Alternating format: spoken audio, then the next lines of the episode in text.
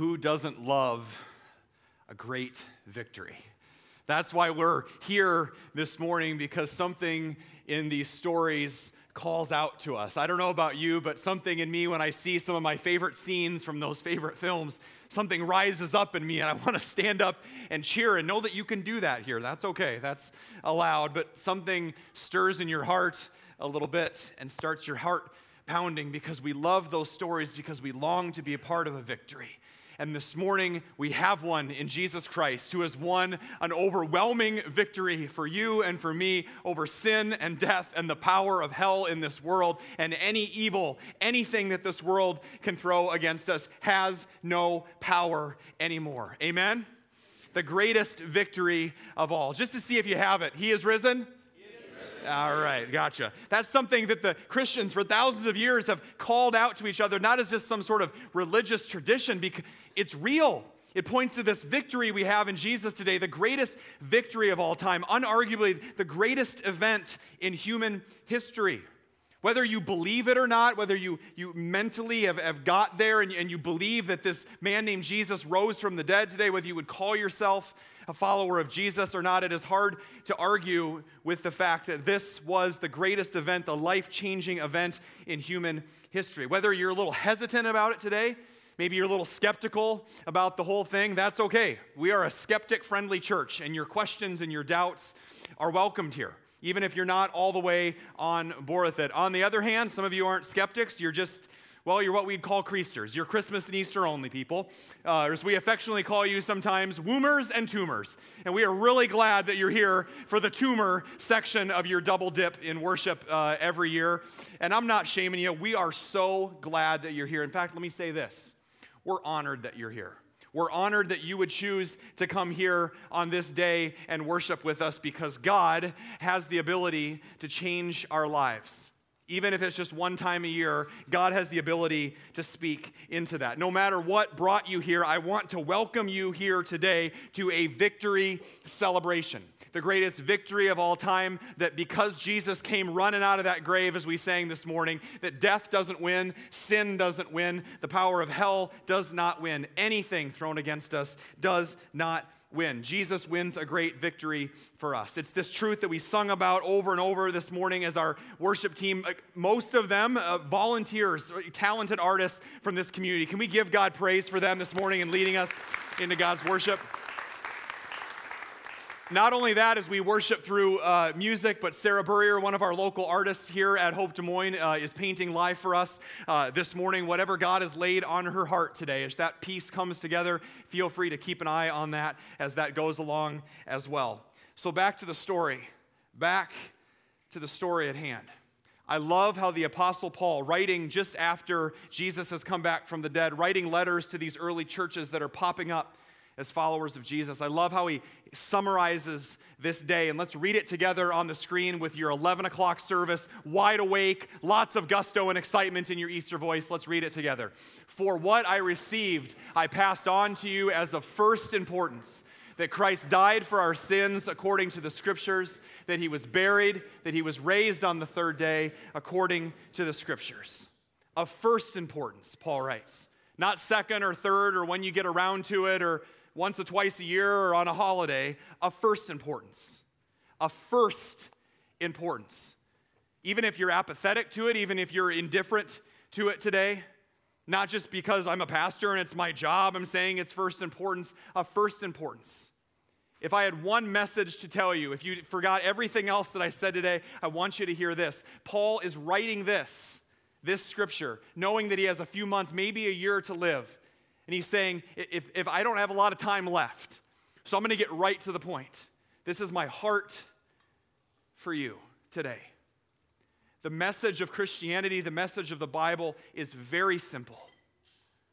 There is a God who loves you this morning more than you will ever know. And that love is more powerful than anything that you'll ever be able to experience. And that love has the potential to change your life, to set things straight for you, to get you centered about what life is really all about if you'll let it in. Not just stay on the surface today of what you think Easter is about, but to let that love all the way in, to let his victory for you all the way in, to live into that. And if you'll open up your heart, not just your mind this morning, not just being here physically, but being fully present here, if you'll slow down and look past the surface of the Easter bunnies and the Easter eggs and all the other things.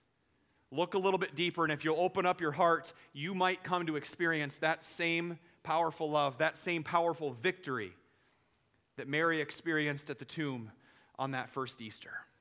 So let's hop into the story together. A lot of you bring your Bibles every week. That's great. Go ahead and open them up to John chapter 20. That's where we're going to be. If your phone or your tablet or whatever you have, I always say if you're going to tweet, tweet about the sermon. That's all I ask. So if you need a Bible today, that is our gift to you all around the worship center. Before you leave today, grab one, grab three, grab 17, and give them to your friends. That's our gift to you. We give away dozens of them every week. It's the best thing that we could give away. So, John chapter 20, starting right away at the beginning. We arrive on the scene and we read early on the first day of the week, while it was still dark. Mary Magdalene went to the tomb and she saw that the stone had been removed from the entrance. So, time out. Let's stop there for a second. Before we can get here in that part of the story, we've got to go back to where we were. The last time that we saw Jesus, the last time that his followers saw him, you have to understand why this is crazy. The last time that we saw Jesus, he was hanging, dead, lifeless, beaten, tortured, crucified, executed on a Roman instrument of torture what a lot of you have hanging around your necks this morning. A cross meant to kill is our victory. Jesus flips it upside down, but they don't know that yet. All they know is the last time they saw Jesus, he was dead, quickly followed by a burial in a garden tomb with a couple ton stone boulder rolled in front of it that nobody could move, and a legion of Roman soldiers in front of that, which in those days is impenetrable. Game over. There is no victory. How could it get any worse than this? Do you remember those stories that you love? Those clips that you've seen? What makes a good story? Any good story receives its power from the magnitude of what had to be overcome to achieve the victory. And all those stories point to the story, the story that we're living in today. It's why we love those moments and those stories because you know the rest of the film that leads up to that moment.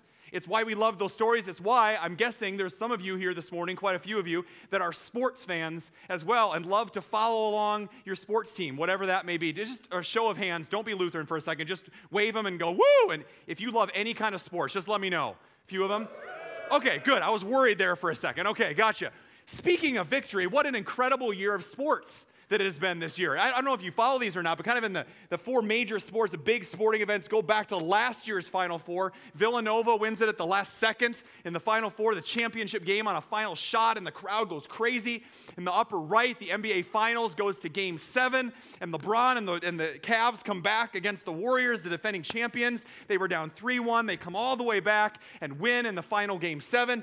Down here to the left, whether you're what you think of Patriots and Tom Brady, that was an incredible Super Bowl, right? That was a cliffhanger. They come all the way back. The footballs were fully inflated, we think, and they won the Super Bowl. It was awesome. And then, last but not least, in the bottom right, I mean, do I even need to say it? Are there any Cubs fans in the house today? Oh, my word. Oh, my word. It's just incredible, incredible, incredible. Now, here's the thing. Just raise your hand if you're a Cubs fan. Just one more time, raise your hand. Now, keep it up if you were a Cubs fan 10 years ago. Don't lie, you're in church, right? I just want to know how many bandwagon fans we have today, all right? I've been a Cubs fan my whole life, right? How exciting is this? Since we're in the victory mood and the victory spirit today, I thought, what better day than Easter to just go back to that wonderful night in Cleveland and just remember the victory one more time. Let's take a look. if that's not a picture of heaven, folks, I don't know what is, right? It's just a, it's just a glimpse of that. And here's the thing overcoming 108 years without a championship by defeating the evil, conniving Cleveland Indians from the depths of hell that had the power. Of, maybe that's a little much, but still defeating them. You think that's a great victory, folks? Nothing, not even that, compares to the victory that Jesus Christ has won for you today by feeding, defeating the power of sin and death. That is just a taster, just a glimpse of what's possible. And some of you I know that are Cubs fans, it took every ounce of you to go, I'm a Cubs fan, they're winning the championship, I'm in church, I'm Lutheran, should I cheer or not? Should I? You can do whatever you want, okay? It's the 11 o'clock service. It, it, it all goes out the window, all right? You can clap and cheer whenever you want to. In thrilling victory, they win. And dare I say, Jesus set the bar pretty high on that first Sunday morning. So back to the story, verse 11. Now, Mary stood outside the tomb crying, and as she wept, she bent over and looked into the tomb, and she saw two angels in white seated where Jesus' body had been, one at the head and the other at the foot. And they asked her, Woman, why are you crying? They have taken my Lord away, she said, and I don't know where they've put him. You got to remember that she's going to a grave where nothing happens. What could possibly happen in a grave site on a Sunday morning? Nothing. And she's going there and she's thinking now, did, was it robbed? Did, did thieves come and take, uh, to add insult to injury, right? Of everything that they've been through. I don't know where they've put him. And at this, she turned around and she saw Jesus standing there. Get this. But she did not realize that it was him. How funny is that, right? He asked her, Woman, why are you crying? And then he says, Who are you looking for? Now, sometimes you have to read the Gospels with a bit of humor, okay? thinking he was the gardener, okay? What is Jesus on undercover boss all of a sudden? Like, is he dressed up or something? She thought he was the gardener. She said, Sir, if you have carried him away, tell me where you have put him and I will go get him. And then Jesus says, Hey, Mary, it's me. Put yourself there in that moment for a second. Jesus has literally just gone to hell and back for you. And the first thing he does after defeating sin and death is say your name. He knows you by name this morning. He knows you better than you know yourself, better than anybody else. And he's calling your name this morning, just as he's calling out to Mary, and he's asking you the same question Who are you looking for this Easter? Or as I'd like to say it, what are you looking for this morning? Because if we're not careful, we'll, we'll, the danger is we'll come here with the same low expectations that they came with that first morning. The women went to the tomb that morning not expecting much, actually expecting nothing. Their expectations were at the bottom of the floor. They came expecting death, and dead people can't do anything. They're dead. Their expectations were so low. Just Go do your thing, go through the motions. And if we're not careful, some of you are going to approach the Easter the same way. Whether this is your 50th Easter, you've been coming your whole life, or this is your first. You come with these expectations of, like, ah, we'll get some good ideas, maybe see some inspirational uh, videos and hear some music and hear a little message, and then I'll go home and keep on going with my life as if nothing ever happened. On the other hand, I don't know your story, but for some of you, your church experience has been all I know about church and Christianity is that it's boring and it's irrelevant. And it has nothing to do with the rest of my life and what's truly important. And if that has been your experience with the church, I just want to say this morning, I am so sorry. It never should have been that way. But I am also really excited to share with you this morning that the good news of the gospel, the good news of the gospel, is that Jesus has come back. And because of that, because Jesus is alive, it is a shame to bore people with the gospel of Jesus Christ. We have the greatest news in the world. Do not forget that. Jesus is alive and he is the victor. That should get your attention. Put it all aside, whether, whether you believe in Jesus and the resurrection happened, whether you come to church once a year or every single week. Whatever you think about this, there was a man named Jesus that 2,000 years ago predicted his own death. Three years before it happened, predicts his own death, and that three days later he would come back from the dead, and then he did it. I don't know about you, I'm gonna listen to that guy. I'm gonna follow that guy. Whether you believe it or not, that should be enough to get your attention this morning and go, whoa. I need to lean into this a little bit because I think Easter is about a little bit more than showing up at church. I think there's something way bigger going on here, and I don't want to miss it. Because the danger is you could miss it this morning. You could go back and just say, well, that was a great service, but I'm going to move on with my life. And folks, it's often the most important things in our lives that mean the most that are right in front of us that we miss. That we take for granted all the time, whether that be a victorious Savior standing in front of us this morning or the people around us that we love the most.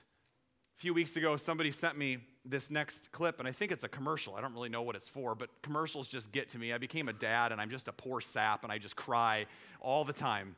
This one made me giggle a little bit, and it got me thinking. As you watch this, think about are you taking for granted the things and the people that are right in front of you? Let's take a look. These people that make these commercials, they know something about us, don't they? It's a little dusty in here, isn't it? We often miss the things that are right in front of us. A couple months ago, my wife Tiffany and I, that was the lovely lady singing up here in front of you, uh, she, uh, she had this idea that we should go to Omaha and take our two young kids to the zoo, and we had a blast. And we were driving back kind of late at night, and they were sleeping in the back, and they were conked out and sleeping and drooling out the side of their mouth, and they were just out. And I look back, and there's not another car on the road. We're out there all alone, and it's just the four of us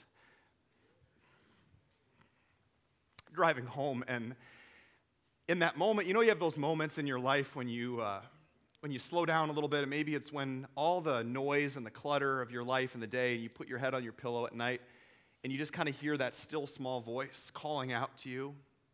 Some people would say, oh, that's weird and spooky. Other people would say, that's God. And it's like in that moment, I just heard God say, John, don't miss it. Don't miss it. And then I don't know where these words came from, but this phrase just popped into my head. And so I turned to my bride and I looked at her two beautiful kids in the back. And I said, Honey, these are the days. These are the days. These are the days of our lives. Not someday in the future when the kids are better behaved or when our marriage is perfect or when the house is in order or the mortgage is paid off or when we're retired. These are the days right now. And I don't want to miss it. It doesn't matter if you're 10 or 20 or 40 or 60 or 80 today. This is the day. It's Easter. Today is the day of your salvation, Jesus says. Don't miss it. You're going to miss out on so much. And if we're not careful, we'll go through our entire lives and we'll get to the end of our lives and we'll be at retirement or past retirement. And all of a sudden, the kids are gone and the job's gone. And you're going to look back at how busy you were and all the things that you spent your time on. And you're going to look back, and the danger is you'll say, I missed it. I missed it because I was so, so consumed with everything else, all the other things that I thought were so important. I thought I was winning but I wasn't. Now, I'm not a big social media guy, but some of you like to use the Facebook and the, the Twitter, and you tweet your Twitter and all that, and Instagram and all that kind of stuff. And one of the things that the Twitters tweet, say that five times fast, is that they put this hashtag thing out there and they say hashtag winning. Everybody say winning winning. You can win a lot of different things. When they do something, uh, make an accomplishment or do something, they'll put hashtag winning. So, like, hey, I woke up this morning and I made myself a waffle. Here's a picture of it for the world to see. I'm winning, hashtag winning. I got my cat down from a tree, right? I went out to Fazoli's, hashtag winning at life, right? I went to church, hashtag winning, whatever it is, right? Here's my question for you this morning How do you know if you're winning at life? How do you know if you're winning at the things that really matter? As you sit here in your current circumstances, your life, can you say without a doubt, I'm living for things that matter? That my life is going to live on beyond, that my legacy is going to be more than just me dying at the end of my life and that's it. How do you know if you're winning? If we're not careful, we'll look back and say, I missed it. Those were almost the exact same words verbatim of a friend of mine named Gary, and him and his wife, Angie, and their three wonderful kids are a part of our Hope community. And those were almost his exact words as he was reflecting back on his life. Gary was a strong, confident, highly successful middle aged man, kind of in his mid 60s, getting close to retirement. And uh, he had a lucrative business, his family business that he in, inherited, and, and uh, uh, vacation home, and all the money you could want in the world. He had climbed the ladder at work. He had a beautiful wife, three amazing kids who had excelled at sports and, and academics and had gotten scholarships. And on the outside, you could say he was totally winning. He was crushing it when it came to life. Until a couple years ago, that Gary went in for an ordinary checkup, as us guys do, and all of a sudden they found this really serious progressive form of bone cancer that had already progressed, and they said maybe a year, probably months. And it rocked his world. Because all of a sudden, all that mattered was right in front of him because death was staring him in the face. And he writes, I realized at that moment, at 64, I'd missed it. Not because all the things that I'd pursued in this life were bad, because along the way I got distracted and I missed the one thing that matters the most. And I started to get really reflective, he said, and I started to think about what is my legacy going to be? That I work 65 hours a week? That I was really successful? That I climbed the ladder? That I had these titles and positions? What am I leaving to my family? What are they going to remember me for?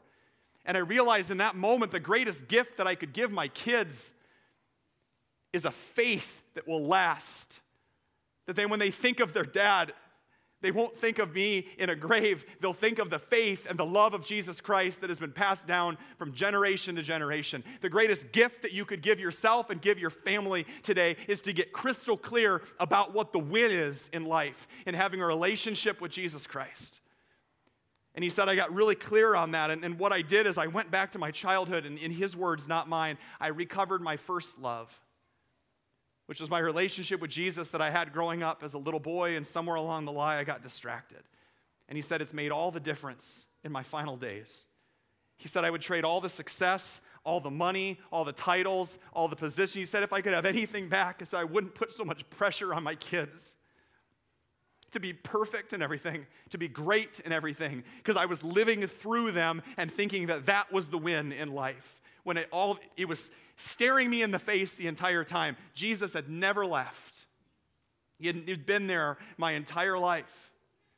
He clarified the win. And the quote from Gary's writings and reflections that has stuck with me, that I've used over and over again, he said, It seems like our greatest fear in life should not be a failure, but our greatest fear in life should be at succeeding in things that don't really matter, in things that won't last. This is why Easter matters. Because it clarifies the win for us about what real life is all about. And what the cross and the empty grave bring to us is they bring that. They clarify that because the cross and the grave are the only places where dead people can come to life. And that's what Paul talks about in another letter that he writes to the Ephesians in chapter 2. This is the doom and gloom part of the Easter sermon by the pastor, just so you know, all right? As for you, he said, you were dead in your transgressions and sins. You were dead. I was, we were all dead in our transgressions, spiritually dead, in which you used to live when you followed the ways of this world. Don't miss the fact today that because we have this good news, we have to have some bad news. And the bad news is this of the bad news wrapped in the gospel is not that sin makes you a bad person. The bad news is that sin makes us dead spiritually. We're literally walking dead. As we sang this morning in that last song, I was breathing, but I wasn't alive. And one of the things I love about Easter is that we have countless stories of people that said, I thought I was alive. And then Jesus called my name. And it's like on Easter, he, came up to me and it's like he tapped me on the shoulder and put his hand on my shoulder. And just like Mary, called my name. Maybe he wants to do that for you today. Get closer than you could ever imagine and have Easter be way more about what you thought it could be. Don't miss. Don't sleepwalk your way through life winning at things that won't last, like Gary would say that he did. Remember when I said it's a shame to bore people with the gospel? That's because we have really, really good news. And the good news is this three verses later, Paul writes in Ephesians 2, verse 4, he says, Because of his great love for us. because of his great love for us. Let's keep reading it together. God, who is rich in mercy, made us alive with Christ even when we were dead in our transgressions. I am so excited and thrilled to tell you this morning that the message of the gospel is not that Jesus went to hell and back, defeating the power of sin and death to make bad people good, nice, moral, churchy people. The message of the gospel is that Jesus has defeated sin and death to make dead people come to life. And nobody else can say that except Jesus Christ. Amen? You can clap, absolutely. You can clap, absolutely. Nobody else can say that. And thank God that we have that victory because at some point in our lives, every single one of us needs to stare into that grave and come face to face with the reality of death. And no one knows that better than Gary, whose story, everything that I just shared, everything that he wrote, I never heard from him. But it was read by his wife, Angela, at his funeral that I led last fall. And I have to stand up in front of a crowd of people and make sense of why these three awesome kids just lost their dad and how he's not going to get to watch their grandkids grow up and how this makes sense in our world. Don't get me wrong, because of Gary's faith in Jesus Christ, it was a celebration of life service, but his kids were hurting. And his oldest son, Tony, a young man around my age in his 30s that was young and bright and successful and strong, this independent man, was just weeping in the front row. And I'm guessing his two little girls had never seen daddy cry before. And at the end of the service, he said, John, I believe it, but it's so hard. I miss my dad so much because he was the strongest man in my life. And I don't know what I'm going to do because he was my rock. And I said, Tony, you may have lost your dad, but because your dad slowed down and took the time to clarify what was most important about life, you will never be alone. And I looked him in the eyes. Same age as me. No 34 year old guy should have to lose their dad. And I said, Tony, Jesus did not take your dad. Death took him. And Jesus takes death because he is the resurrection and the life. The one who stares into that grave this morning. And as we sang, Where, O death, is your sting? He is the resurrection and the life. There is no power greater than that. You're not going to find that anywhere else, not in a book, not in an inspirational movie or a devotional or something you're going to pick up in the magazine aisle. You're not going to find that anywhere else. No matter how strong you are, how confident you are this morning, what your title is, what your position is, how religious you are, how confident you are in yourself, there's two things in this life that we'll never be able to defeat, and that's sin and death, and Jesus has kicked them to the curb. Surprise. You were dead, and now you can be alive again. That's Gary's story. What's yours? How is your story going to end? I lived a pretty good life, did some cool things, had a good family, and now it's done. Is that how it's going to end? Or is there going to be something greater than that? You can experience that victory, but I have a feeling that for some of you, if you're honest where you're at this morning, you don't feel very victorious. Either life is mundane, or it's boring, or it's ho hum, or you're just surviving. For some of you, you're having relationship struggles, your marriage is on the rocks, you can't get your kids to do what you want them to do, you feel out of control. For some of you, you have this ugly habit or this addiction that keeps rearing its ugly head that nobody else knows about, but you know, and the God that created you knows, and you're thinking, what if somebody found out, I would be so busted. And here I am sitting in a church, I feel like an imposter. I'm so messed up. Let me just share with you this morning you are in the right place because you're sitting around a bunch of people that are messed up. Can I just make that claim? Can we just be honest about that this morning? We are broken and perfect people that are messed up. And you don't have to wear the mask in church. Just turn to your neighbor right now and say, Neighbor, you are messed up. Just tell him that right now. Just remind him of that.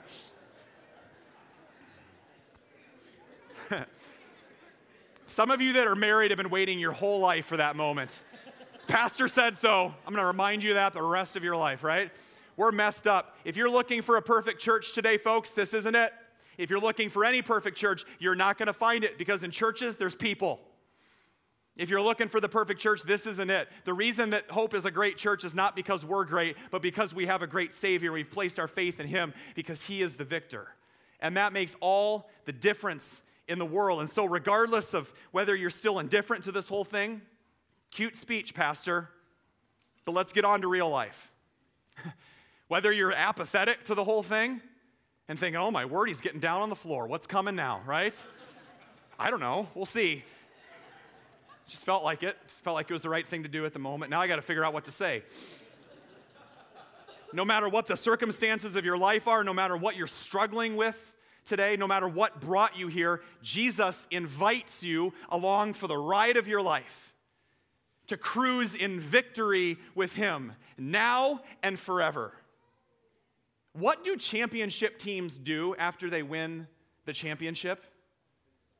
They have a victory parade.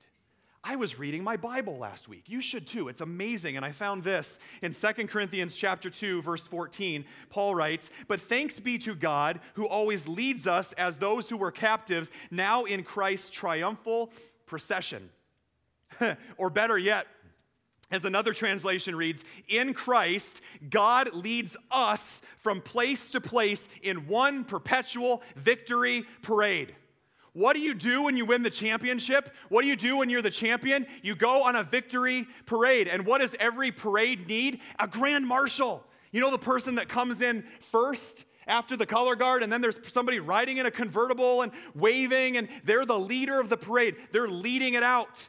Folks, today we need a grand marshal and we have one, and his name is Jesus Christ. And what does every grand marshal need? They need a sweet ride. If they're gonna lead the victory parade, we better have one, and it's Easter. So I thought we need a victory parade. We need a sweet ride, and because it's Easter, Jesus gets pastels for his convertible.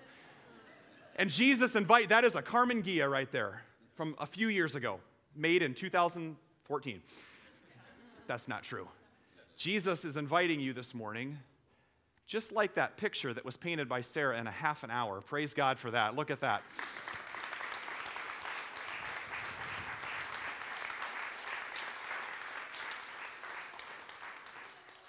Jesus says to you this morning, Want to go for a ride? You want, to, you, you want to go for the ride of your life? And I'm not just talking about driving a convertible down the road. I'm talking about getting in line in the front in the victory parade because Jesus is already up here. He's in here. He's been leading the victory parade for hundreds and thousands of years. And now, really, he's just waiting for you up where the grand marshal sits. Man, you think, you think you've got something going on in your life. Jesus says, whatever it is, I got a spot for you right here, right next to me in the victory parade. Whatever is going on in your life. Because here's the reality this morning of whatever you feel about this, when Jesus died, you died with him. Your old self, your story can end at the cross and a new story can start today. When he died, you died. When he rose, you rose. When he got up, you get up from whatever story you're living in today. And because he's victorious, you can live in victory from now and forever in his victory parade next to him. Amen? That's the invitation today. A couple months ago, my wife and I were at this benefit. This made me think of this for Riverside Bible Camp, and it was a fundraiser, and they were selling different items and experiences. And one of the experiences was you get a Ford Mustang convertible for the weekend. And you can take it wherever you want and pop a wheelie and do donuts in your high school parking lot, and you can do whatever you want in it for three days. So let the bidding begin. $50, $100, $200, $300, $500, $675 sold, and you get it for three whole days. Oh, right? You think that's a long time. Jesus looks at you this morning and says, You can sit right next to me in a victory parade forever, for eternity, for the rest of your life. And the cost, the price, it's free because that price was paid 2,000 years ago on a cross. This is the offer of the ride of your lifetime. Jesus says, I'll take your sin, I'll take your guilt, I'll take your shame, I'll take your past, I'll take your mistakes, I'll take your failures, and in exchange, I'm gonna give you eternal life now and forever. The ride of a lifetime. Come ride with me, Jesus says, in my victory parade. And the reason I'm getting out is because some of you have gotten out. You got distracted over the years, and you could go your entire adult life just kicking the tires of the thing, saying, Wow, that's great, Jesus. That's awesome. I heard a really good Easter sermon once. It was really inspirational.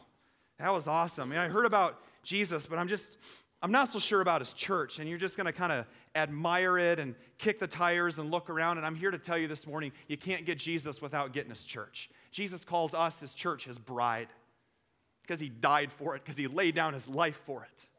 And husbands, as much as you love your bride coming down the aisle, Jesus says, I love my church, and you can't have Jesus and not get the church. They're a package deal. They come together, Jesus says. So, number one this morning, clarify the win.